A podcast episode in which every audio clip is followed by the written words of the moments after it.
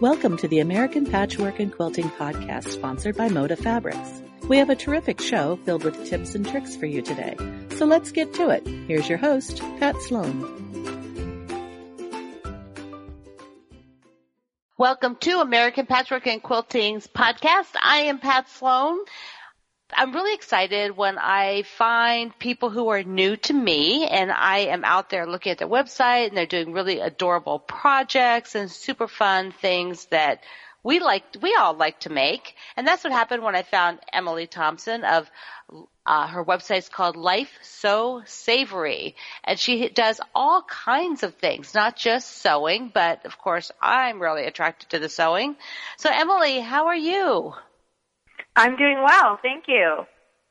I love the name of your white of your of your website. You know, Life Sew, and you've got like a sewing machine, Savory. You do all kinds Yes. of projects. It's cute.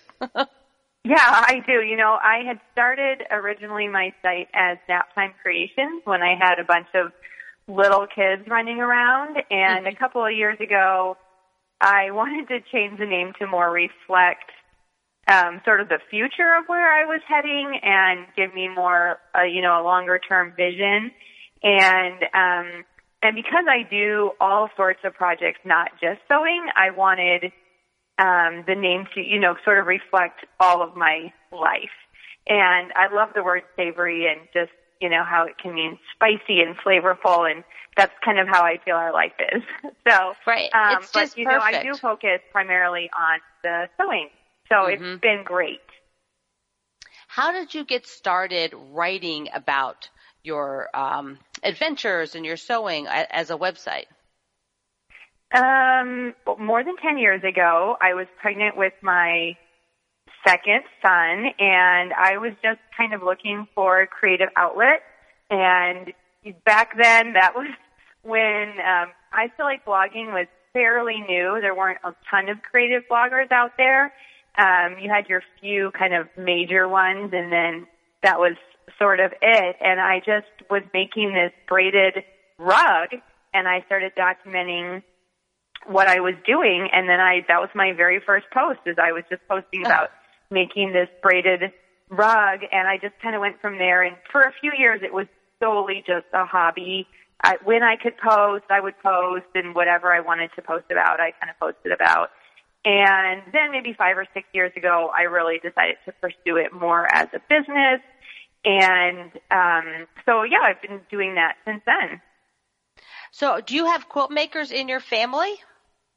I do. My mom is a quilter, and actually, she sewed almost all of our clothes growing up because she said back in the early 80s that um, she couldn't find quality cotton clothes for kids. It was all this polyester. And she was, Oh. you know, a little bit hippie and wanted to dress us in cotton clothing and not spend a million dollars. So she sewed all of our clothes, all of our baby clothes, and all of our stuff growing up. And now she does mostly quilting, not too Mhm. much garment wear.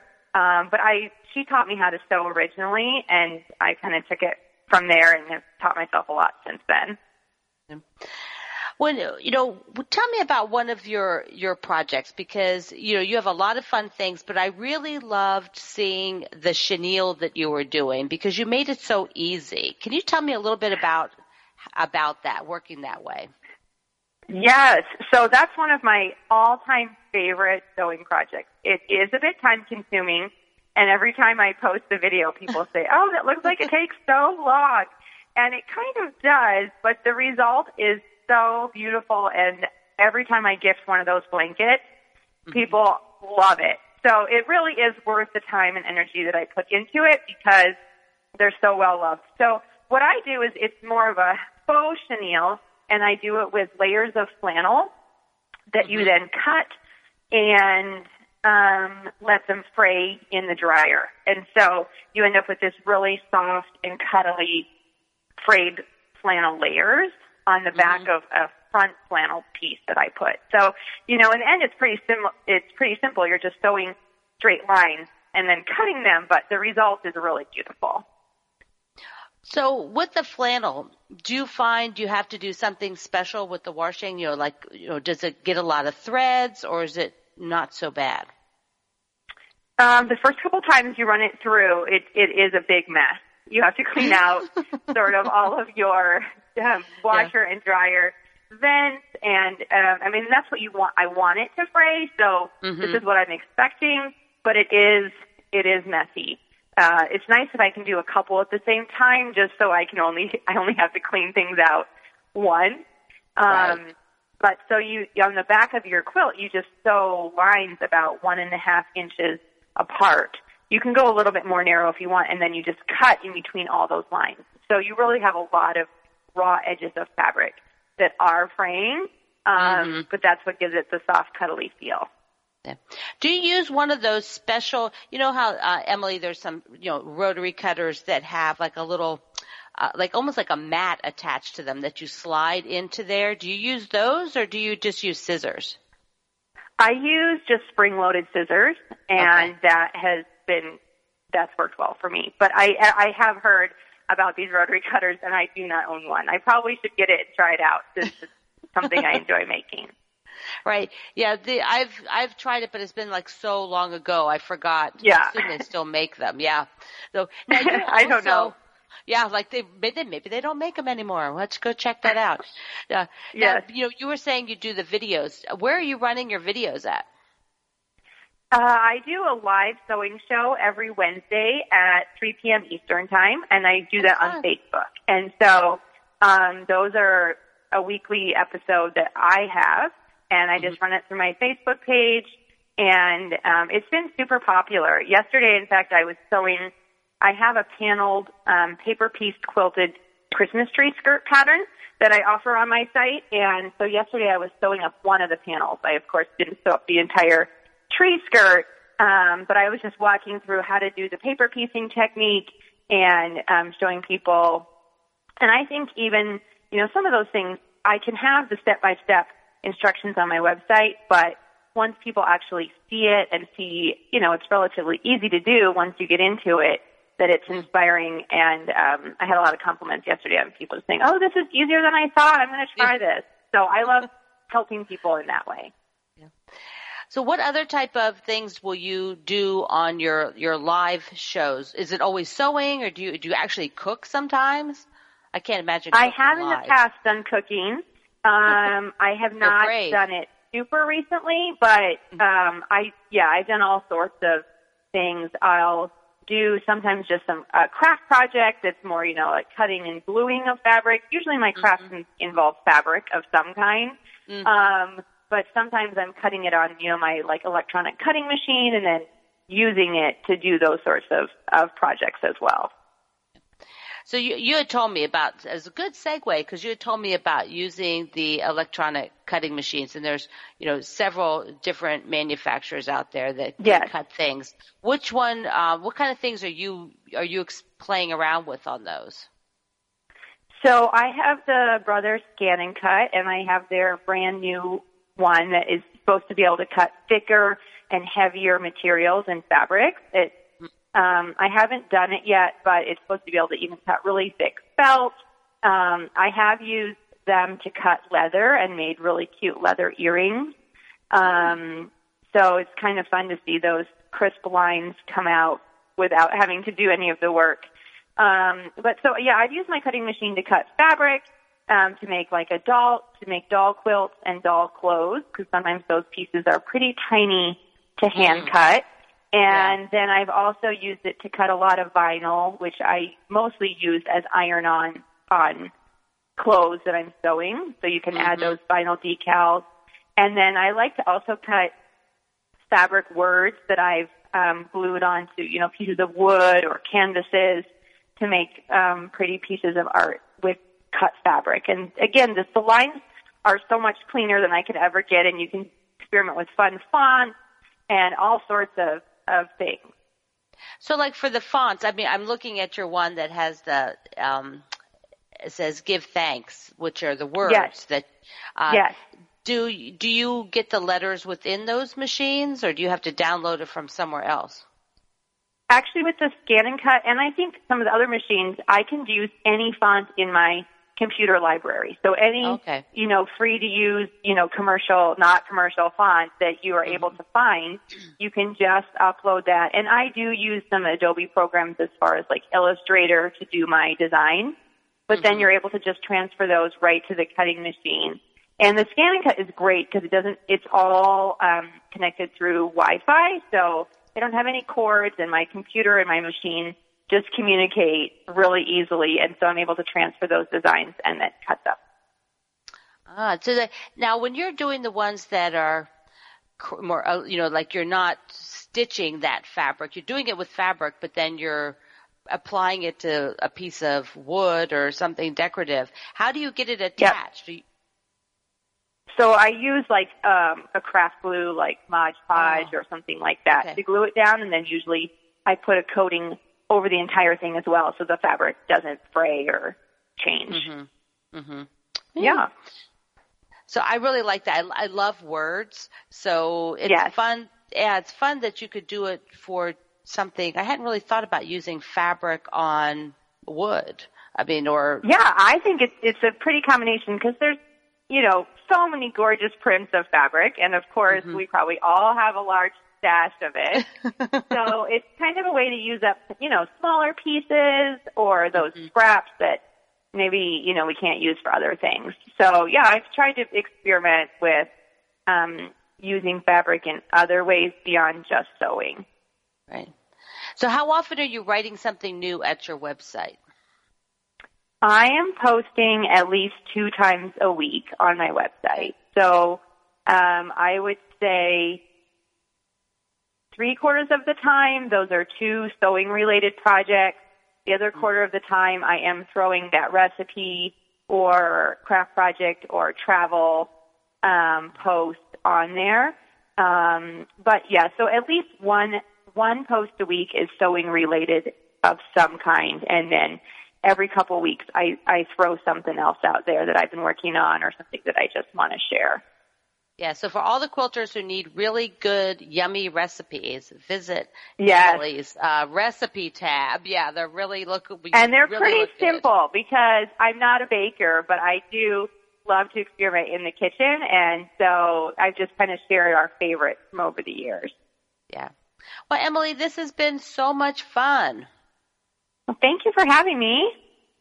Uh, everybody can visit Emily at lifesewsavory.com. We will take a break and we'll be right back uh, with another guest.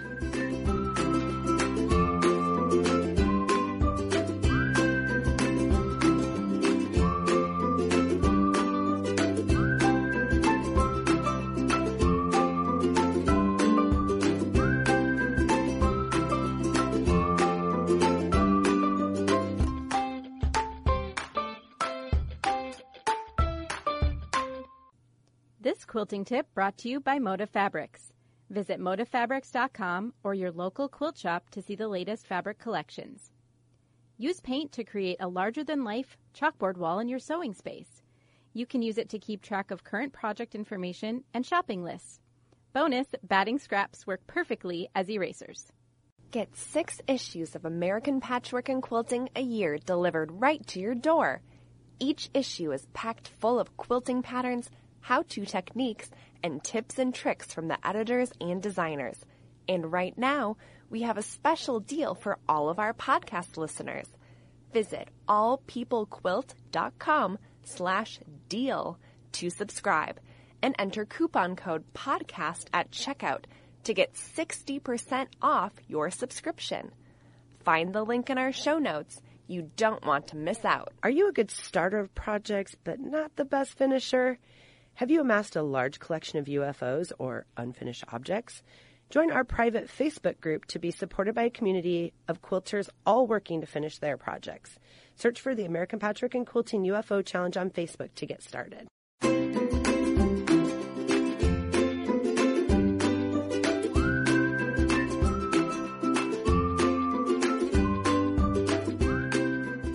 Welcome back to American Patchwork and Quilting's podcast. I am Pat Sloan.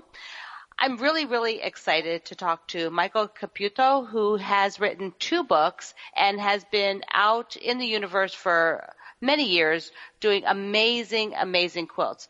He uh, is the author of of a beginner book and a modern quilting book. Both have just fabulous projects in it. So we're going to get a, we're just going to pick your brain, Michael, and learn all kinds of really awesome stuff today. Thanks for being here. Thanks for having me. You know, one of the things I read about your background, and you and I chatted back and forth a little bit, is that you make a lot of things. Quilting is, you know, quilting is not your the only thing that you make. Um, what mm-hmm. other types of, you know, things do you, do really speak to you? Um, so my my background, I went to FIT in New York for graphic design. So I've been designing things pretty much my entire adult life uh, in terms of work. But before that, my dad was a carpenter. And so I remember growing up going to the lumber yard that he used to work at and, you know, building things around the house with him and mm-hmm. being, you know, five years old and on the roof helping him. Uh-huh. Um, so I've had a hammer and a nail gun and a screwdriver in my hand since I can, I can remember. Um, yeah. so when I'm not building or when I'm not making quilts, I build little things for around the house. So like I build my work desk and I built our dining room table and the outdoor sofa. So I just like working. I like using my hands. So if it's mm-hmm. something I can touch and feel and assemble, I'm happy. You know, I just love um, that people can bring what they make from one area and then just sort of mm-hmm. go and pick up. You know, so you must feel like it's not that hard to learn something new. No, I mean, I, it's a, sometimes it's a struggle. Believe me, I, I mm-hmm. don't get things right the first time on a lot of things, but it's you know you keep trying. I mean, I I did I learned how to knit because my wife and I were dating at the time, and she wanted to take a knitting class. We went to Purl down in, in New York City. Mm-hmm. And it was the worst experience of my life. so for, for someone who likes to being tactical and touching things and using their hands to create, Oh, it was it was excruciating. I got yelled at by the teacher. It was just it was a bad experience. But because she liked doing it, I secretly, you know, when I got home, I would practice and practice and practice, and mm-hmm. eventually, I just gave her uh, like this fairly intricate cabled hat, and she's like, "Where'd you get mm-hmm. this?" I was like, "Well, I made it." So, yeah. So it's trial and error, practice. Right, trial and error. You you tend to be able to figure things out because yeah. you've made other stuff. That's what yeah, that's what I find. So, Michael, when did you discover that making quilts have a much stronger pull for you than doing some of the other things that you do? So at the time I started making quilts, I was designing pop-up books for publishers in New York, and a friend of mine who I worked with at the publishing company was having our first baby, and I thought I'd give it a shot. My mom had taught me basics. It was, you know, she wouldn't make me anything because I had a dog, and so I asked her to bring her spare machine in. She did. And then it was just a, it was a combination of everything. I was able to use my color theory classes from college and use my design abilities that I would, you know, I've been working on for, you know, years. And then they just sort of all melded together. And then it progressively turned into what I do now. Um, but it, it didn't always start that way. I just like making gifts for people. So, mm-hmm. you know, this friend would get a baby quilt, that one would get a baby quilt. you know, it was just something that I would do in my kitchen at home in the city after work. Right. And right. Just grew from there. Yeah. Yeah. From, yeah. Just to make things gifts for friends. Exactly. Yeah. So when uh, you went to London and lived, it was London, right? You, I know you went to the yeah. UK, so uh, yep, yep, London. Mm-hmm. Yeah, London with your family. Your your family went, and you were living there when you were quilting already. So how did you uh, find quilting in London? How was that different?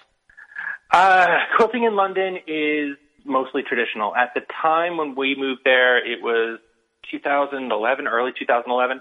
Mm. The modern quilt field had probably just started, maybe a year or so before mm-hmm. that. Um, and when I was quilting in New York, I wasn't part of any groups. I'd, I'd go to the shop, I'd get what I needed, I'd go home and I'd make it. Mm-hmm. But when we moved to London, not knowing anyone, it was a way for me to, I don't know, get out of the house, meet people who had similar interests. So I joined one group that was more traditional than, very much traditional, more than I am.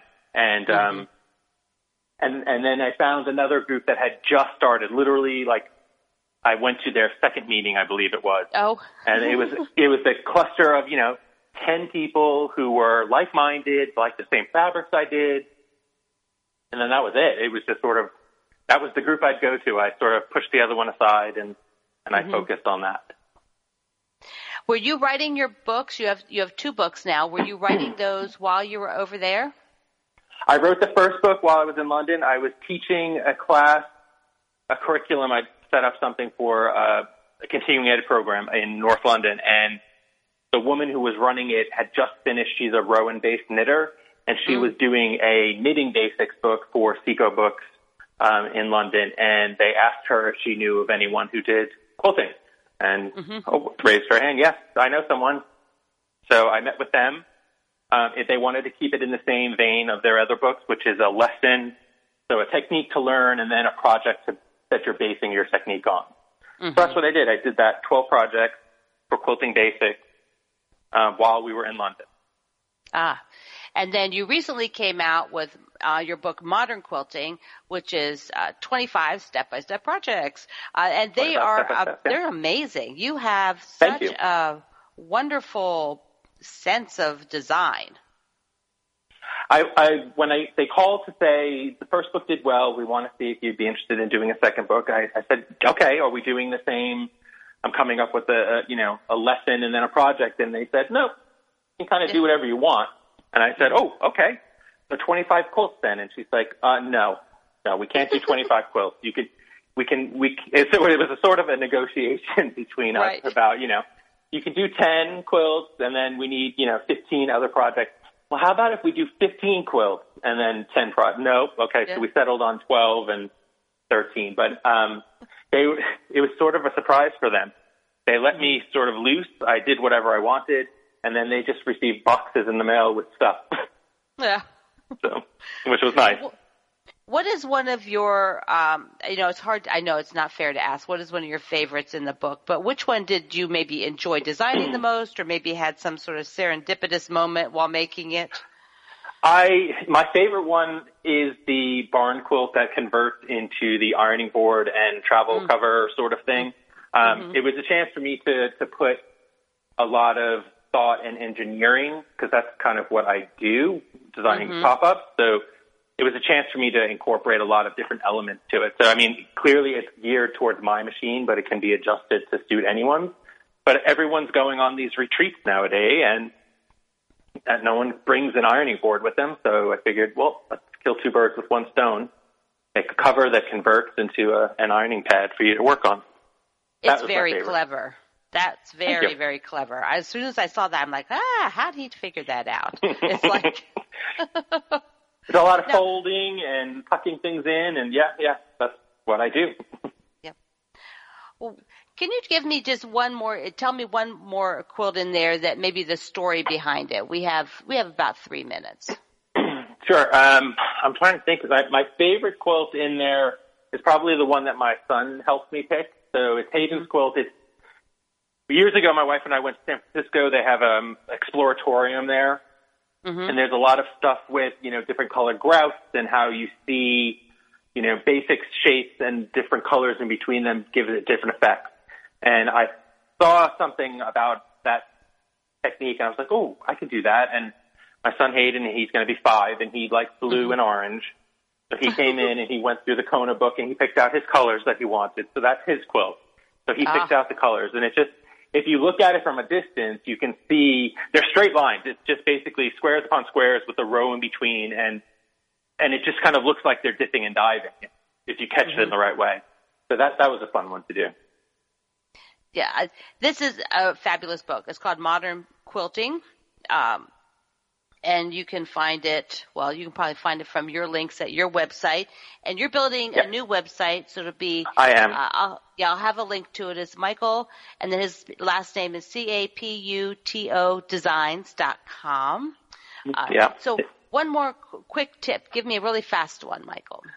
Don't be afraid to to fail on things. Try things. So like I absolutely hated doing curved piecing. It was the bane of my existence. Um, until I forced myself to make a quilt a couple of years ago for Quilt Now magazine, which had like I want to say it had sixty something tiny two and a half inch curve. Ooh. so the more you do it, the more you find techniques that work for you. Don't be afraid to try different techniques or ask people about things. The seam ripper was invented to pull out mistakes. So everyone uses it. Don't be afraid. Um, and you'll find you'll find techniques on everything. You know, certain Mm-hmm. people do binding a certain way. You know, people do curve piecing a different way. So Yeah. you just have to find what works for you. Yeah, I love that. That is so true. Michael, this has been fun. Thanks for having me, Pat. Appreciate it. Yeah. So everybody can visit Michael and we will be taking a break and I'll be right back.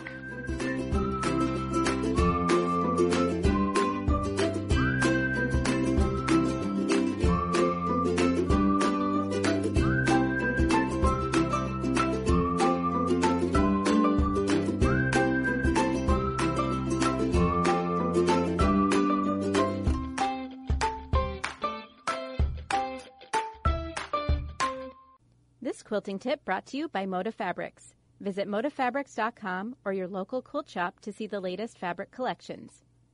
Cut leftover binding into one and a half inch long pieces and use them as leaders and enders. Hi, I'm Jody Sanders, group editor of American Patchwork and Quilting, and I'd like to invite you to join me in making pillowcases to make a difference.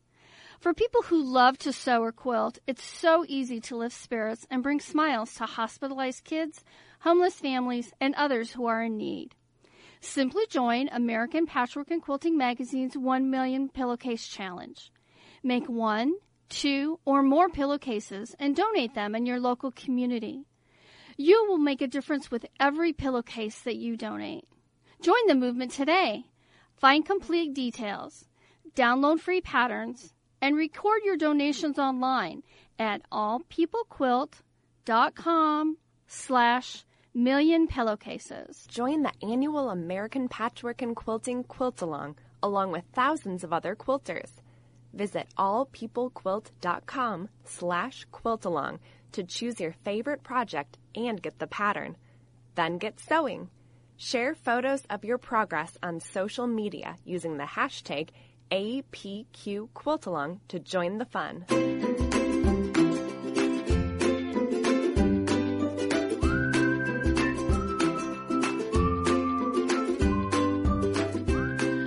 Welcome back to American Patchwork and Quilting's podcast. I am Pat Sloan and I found a website called Flourishing Palms and the the quilt maker behind this is Linda Hungerford and she does amazing projects, just lots of projects and they and I just was really intrigued by her work and so guess what? I have Linda here. Linda, thank you for coming on the Hi. show. Oh, thank you very much, and thank you for your compliments. I appreciate that. You know, I have no idea how I found yours. It's like a, it's like a little, like, you know, crumb trail. You know, you see one thing, you're Yes. there, there. Yeah, that's, all of a sudden I was on your website. Well, thank you for that. So you've done a lot of things, including writing a book uh, called First Time Quilt Making, and you've been, how long have you been quilting now, Linda? Oh, if I tell you, you'll know how old I am. Oh, okay. um, I've actually been quilting since 1976, so The bi- long time. the bicentennial, that was Ye- a huge kickoff Yeah, for quilt making. It sure was, and I was one of those followers um, that had to go check out a library book and see what I could do for myself because there weren't very many places you could take classes back then. No, no, and I'm sure you were probably about 10 years old when you were doing this. So yes, so- you know it. yeah. well, one of the things besides your just amazing quilts, but first, can I can we just talk about teaching a little bit because you have taught so many people to quilt. Um, what sort of motivated you and when to be to really teach others to quilt? Um, well, the start was back uh, when I lived in Iowa uh, at a church, and there was a particular church um, that I attended that wanted to make some quilts for a mission team to take uh, to Mexico. And so I thought, well, I could. I knew how to make quilts, and I thought I'd help them make baby quilts. Um, that class I ended up doing three times at the church. And we continued to sell, send quilts, and then um, Landauer Publishing contacted me about turning my lessons into a book. Ah. So that's what I did for, for the book First Time Quilt Making. And then from there, other churches in the area heard about this program that I was doing because I was teaching for free, um, but with the understanding that the quilts that were made would be given to charities or to missions. And so that continued, um, and I developed that into a five week series of lessons and I tell you, when you do it 30 sometimes, you get pretty good at it. yeah, you can you can anticipate everything by the by that, right? I can. It's amazing some of the questions you get. Um, but um, I, you know, no, no question is silly, if, especially for people who some of them had never even been at a sewing machine. So um, I, I like to believe I helped launch a few quilters out there that are probably still continuing to make quilts because we sent during the time I taught um, uh, that beginner particular beginner series. Uh, we sent over a thousand quilts to other places around the world, so it, it was Wow. pretty cool. Yeah. What is one of the tips that you can give? You know, what is something that having, you know, been a quilt maker, quilted with people and taught, what is one of your, your primary tips? Um, I guess uh, mostly the the questions always come when it comes to free motion quilting, and the best tip I can give people is, you know, we all know we have to practice to become somewhat proficient at free motion quilting. And I just hate to think that somebody feels like that's a discipline. They need to sit down every day and free motion quilt for half an hour. So put your heart into a charity quilt or a mission quilt and quilt an all over design the best you can do. If it's not perfect, it's okay. But to me, that is where the growth happens is, uh, is continuing to persevere, but not putting a lot of pressure on yourself to be, you know, good right straight out of the chute because we aren't. And I, I don't own the quilt that I first quilted. And that's the best way to, you know, not beat yourself up over that sort of thing. If it's Right, not I perfect. I agree with you. Just give them away. Quilt it and give them away. Like Yes. you can't. Yes. And you, You're yes, you can make lots of charity quilts that way. hmm Yes, you get really good at it. yes, definitely.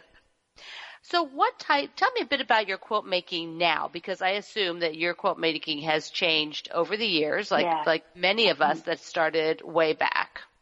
Right. Way back it was hand piecing and, you know, cutting out with scissors and then the revolutionary rotary cutter came along and that changed everything. And then, and then free motion quilting became, it was kind of, uh, uh, unusual at first, but then that became the norm. Uh, and so mm, as my, my styles changed too, especially as the fabrics became available differently. Because, um, as you know, you know, when we started, uh, there it was only blends, cotton and poly blends, and then then there were cottons. But I have found that I've transitioned as the modern quilting movement has grown, and especially because I now live in Florida, and I feel like I can get away with bright colors. Uh, I don't have to stick to that Midwestern, and I don't want to categorize it too generally, but our, our No. colors back in the Midwest tend to be a little softer, more subdued, earthy colors where, Earthy. hey, I can use lime green and orange and aqua in the same quilt it, and, you know, sunshine. I mean, it's just, it goes with Florida. So that's where I've seen the biggest changes most is in my, um, my stash. My stash is bright now. You know, what I was, you know, looking at some of your, you know, more recent posts that you do at your website and I was just thrilled. I mean, just like, oh, I just, I just want to drive down and see your wedge quilt that you've been writing about in Oh. October here. Oh my gosh, that's Well- amazing. Thank you. I have to give all credit to Christina Cameli. Uh, she gave a webinar several years ago on wedge quilts, and then she has a book out. And uh, based on her book, and I, I can't say I copied a pattern, but I got launched after reading one of her patterns, and I just started playing. And boy, you can just do amazing things, amazing things with wedge quilts. And I, I had the opportunity to give a little mini program to my Central Florida Modern Quilt Guild last month on wedge quilts.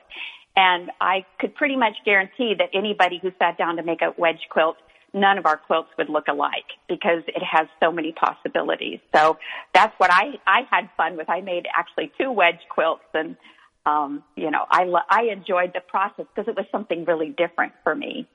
Yeah, explain a, in just a little bit more depth what it is because it's like a, a everybody kind of can envision a Dresden plate um, shape, you know, one of the shapes. Right. But this is sort of l- bigger and and with a little bit more detail.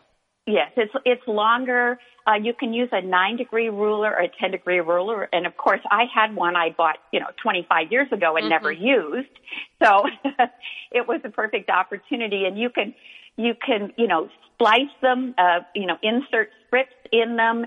Uh, you can make them all solid. Um, you can alternate colors. You can use stripes. I think using stripes in a wedge, you know, like like you said, it's a Dresden plate, but it's elongated. Or you can alternate the direction of them and make them take roads and curves and paths, and it, they just have lots of possibilities. Yeah, so you need a you need a design wall to sort of play around effectively. Oh effectively. absolutely. That it, my the the one I think you're referring to has punch um, solid and orange solid with white, and then some uh, aqua or turquoise in there. And it took lots of iterations on my design wall. It was really fun to play with. So are you um, experimenting with entering your quilts into shows? Did I read that you've done that? Y- yes, I have entered shows before, and um, you know, I, I I guess it's because it's competitive, but I really would like to uh, try to get a quilt into the Modern Quilt Guild show, QuiltCon, and uh, so that was kind of my thought all year long as I've made quilts is that this might be the one that gets in, this might be the one that gets in. So you have one on the board right now that you're working on for for Uh, that? No, actually, um, I, I've entered everything I'm going to enter. I, you Oh. know, I, I put them in, and now I'm moving on. Okay, okay, good, I'll just good. wait and hear. yep, the one goal done. Yeah, move on. yes, Uh, right. I also Right. noticed we we have maybe about two minutes. Um, I also Uh-huh. noticed that you like to do hand stitching along with your machine stitching. Um, Yes. What do you use? Um, well, um, I, I, I love to free motion quilt. That's one of my um, favorite things, I guess, and I like to do it on a, a domestic home sewing machine. Um, I, I believe everybody should can can accomplish it. But I've also learned, especially in the modern quilting movement, that you can really enhance the look of free motion quilting by adding big stitch quilting. And in my mind, big stitch quilting is a little more forgiving than um, actual hand quilting. You know, hand quilting, I think they want what ten stitches to the inch or eight stitches to the inch. Where with big stitch quilting, you can get away with a quarter inch or three eighths of an inch or even a half an inch stitch. And you use, you know, size eight pearl cotton and make it really stand out, but but can still complement uh, your free motion quilting, or just can be used exclusively on a quilt in place of free motion quilting. And I find that um, it's it's fun to do both. I really I like some people I know don't like to do handwork, but I do like the change in pace once in a while to go off of my machine and sit down with a hand project like English paper piecing or or big stitch quilting. Yes. It is a wonderful change of pace because we It get is. sort of locked into the uh, the zoom zoom and and it's you can sort of let your mind relax a bit more when you're doing the handwork. I think so. Yes, definitely. Uh huh. So your website is flourishingpalms.blogspot.com. Uh, Correct. Linda, yeah, Linda, this has been just wonderful to get to know you. Well, thank you very much. I really appreciate you inviting me to be on your program. I just loved hearing about this, and I'm going to be going back, reading, through, looking at your like zillions of quilts that you've made. Do you have? Oh, yeah. You've got lots of tabs. I and I have way too many quilts at my house. Not a bad problem. Well, thank you, Linda. okay, thanks, Pat. I appreciate it. This is American Patchwork and Quilting's podcast, and we will be right back after the break.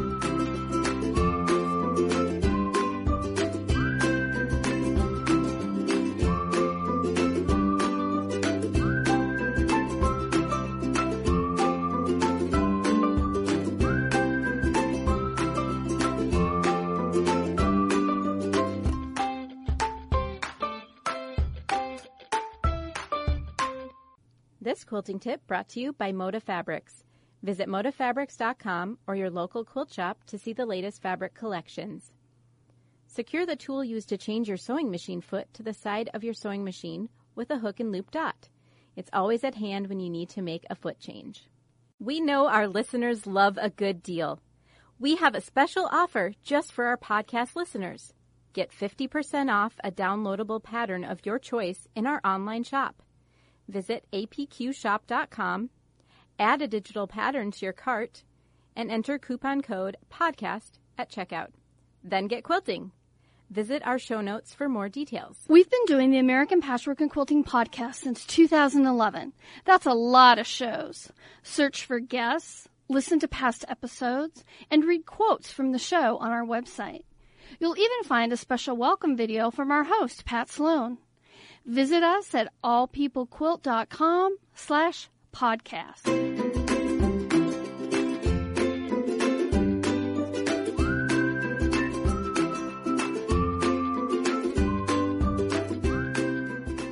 Welcome back to American Patchwork and Quilting's podcast.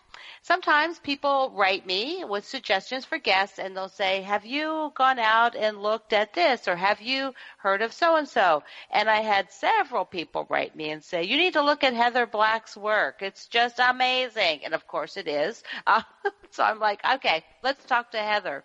So Heather is a modern quilt designer, a pattern maker, and she uh, writes at Quiltachusetts. So Heather, I'm so pleased to have you here. Well, thank you. You know, you were telling me that you were always creative and that you really tried, you know, you like just like to make things. You, can you remember sort of what you started out with, you know, like when you were little? Well, I, I always liked to draw, and um, I remember drawing at a really early age. Um, drawing while waiting to pick up my sister from preschool, and she's two years older than me. Uh-huh. So I was probably one and a half or two myself. Wow. And when I was nine years old, my mom um, put me in an oil painting class. And so I began oil painting landscapes at a fairly young age. Mm-hmm. And I, I really, really enjoyed oil painting. So that's kind of where I, I first started with my um, creative journey. So when you oil, you, you do very modern quilts. Did you paint in a more, I mean, modernish style when you look back at it now? Uh, no, not at all. It was very um, Bob Ross. Oh. that was the the um, you know going style at the time. But I still enjoyed it, and and the whole process of creating something and basically painting's an illusion you're trying to make something 3D out of a 2D canvas. And so I just, you know, just started off there. And I think some of the techniques I used in in oil painting helped me in quilt design. So, yeah, that, not that's modern. A very, yeah, right. Not, but that is interesting. Where you're trying to create an illusion. That's an interesting uh, way to explain it. You know that because uh, I can see that in your quilts where yeah. your yours have depth. They've got sort of a different whole vibe to them. Um, when did you make your first quilt? How'd that happen? Well, I had a friend, and we'd come over and watch um, a certain show every week, and it really, you know, we were kind of sitting around realizing that this wasn't very good. Way, this wasn't a good way to redeem the time, and she Yeah. just looked at me one day and said, "Do you want to make a quilt?" And um, this was in 2011, and by then I'd really given up oil painting because I just I always hated the brush cleaning process, and um, Yeah. so I just had kind of put it aside, and I was really starved for an, a, a creative outlet at that point, and I had dabbled in a little quilt making when I first got to college. Our our dorm mother had a, a beginner quilt class that I never even finished a whole block, but when she said that to me, I was like, "Oh, sure, yeah, let's do that." So that's kind of how I jumped into quilt making. So in 2011, was there enough sort of this um, more contemporary work out there that you could find? Because some some of the look has been around there a long time, but there really wasn't any internet. So you know, the modern quilt uh, guild and all that brought everything back onto the internet again in, in its own you know vibe. What were you seeing those and thought that's it? That's what I want to do. Well, I kind I when we decided we were going to make quilts, I wanted to make a quilt that matched my home, and my home mm-hmm. um, isn't overly modern, but I wanted, um, you know, I knew a traditional quilt was just not going to work in the decor, mm-hmm. so I I actually didn't know about the modern quilt movement at that point. I just sort of looked around my own surroundings and decided what I liked and picked out um, um, a quilt pattern from a tile design, and oh, that's kind okay. of where I went with my first quilt. And then once I started, um, like you said, searching the internet, I found more and more of the aesthetic that I liked. The first thing I mm. stumbled upon was um, the Fresh and Modern Quilts group on Flickr, and mm. I was like, "Whoa, this is exactly the kind of stuff I want to make." So that's kind of how it how it all started. Definitely evaluating my surroundings with what I liked and then how I can apply that to quilt. I miss those Flickr days. They were they were great. They were. I I know. I feel kind of bad for Flickr, but yeah, it was it, fun to go on there. Yeah, it was it was fun. That was a, always there were always great communities there, uh, which now they're they found other homes. Uh, so I noticed, uh, Heather, that a lot of you use curves a lot. Um, more than maybe you know every the everyday person does. What do you like about the circles and curves? Well, for for me, it's a good way. Um, I well, first off, I really like designing with circles because of the completeness of the look of the shape, mm-hmm. and I think it's very versatile when I'm trying to add depth because it's really easy to layer depth if you're putting, um, you know, more of a like a four-sided shape behind or in front of a circle. It just your brain reads it really fast. Like that's behind that circle or that's in mm. front of mm. that circle. Mm-hmm. So, um, but I just have been drawn to really the completeness and the just the the shape itself is just really um, calming to me. So that's why I tend to use it a lot. What you have uh, won awards for your your quilts. Um, tell me a little bit about the Urban Trek quilt. Well, that was the um, first quilt that I ever had published, and um, I tried a couple times to get some other designs published, and it didn't really happen. But I didn't want to give up because it really.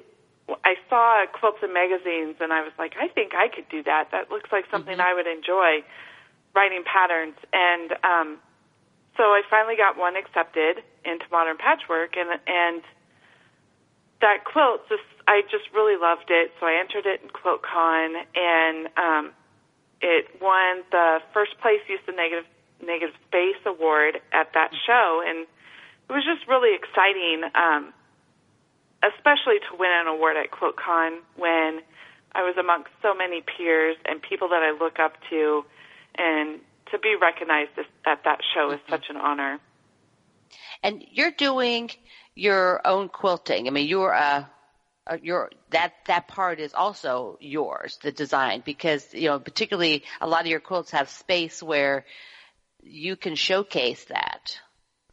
Yeah, I um, actually the first quilt I ever made, I hand quilted. It was queen size, and I hand quilted a stipple design on it because I didn't realize I didn't know yeah. at the time that you could quilt a quilt on a domestic machine. Right.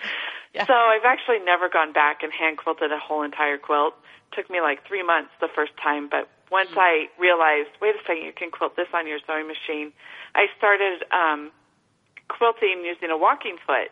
And I used to be really down on myself about my quilting because I wanted it to look like so and so's, or I wanted my quilting to be as good as hers. And and I just couldn't do that with a walking foot. So I finally, just one day it hit me. I was like, I don't need to be what I perceive as the perfect quilting. I just need to perfect what I can do.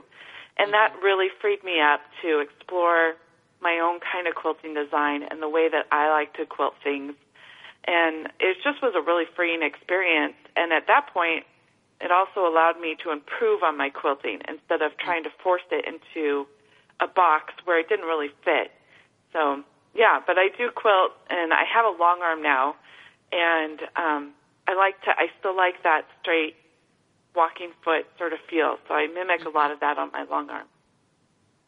Yeah, it's it's really amazing how our own thought process can sort of lock us into a path at times.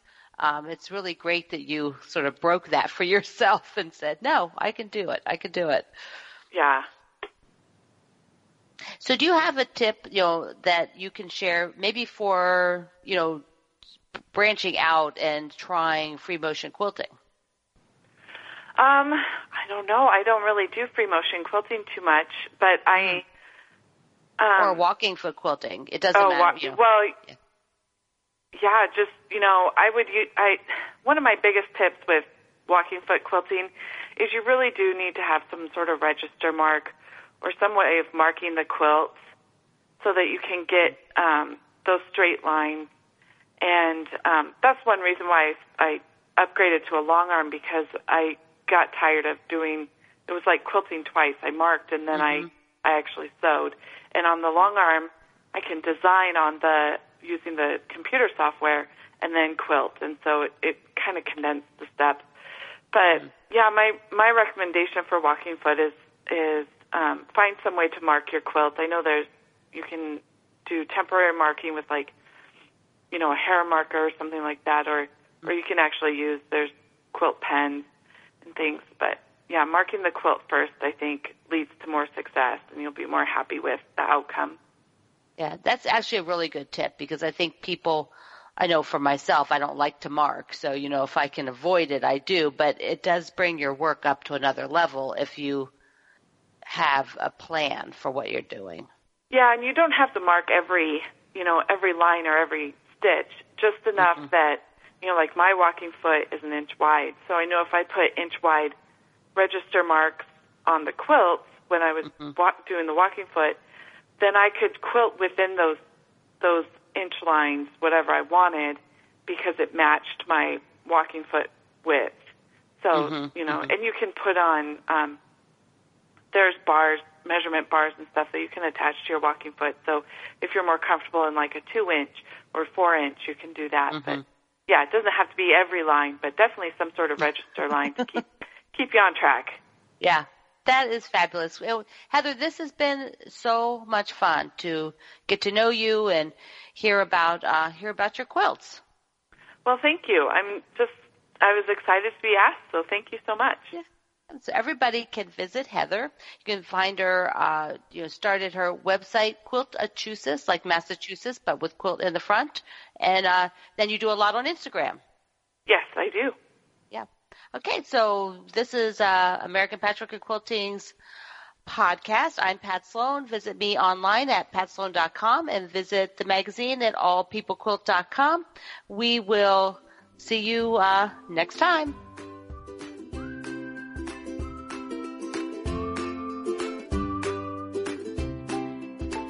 Hi, all, and thanks for listening. If you love the American Patchwork and Quilting podcast, please subscribe on iTunes or your favorite podcast app. And don't forget to rate and review the show. It helps other quilters find us. Have a creative week.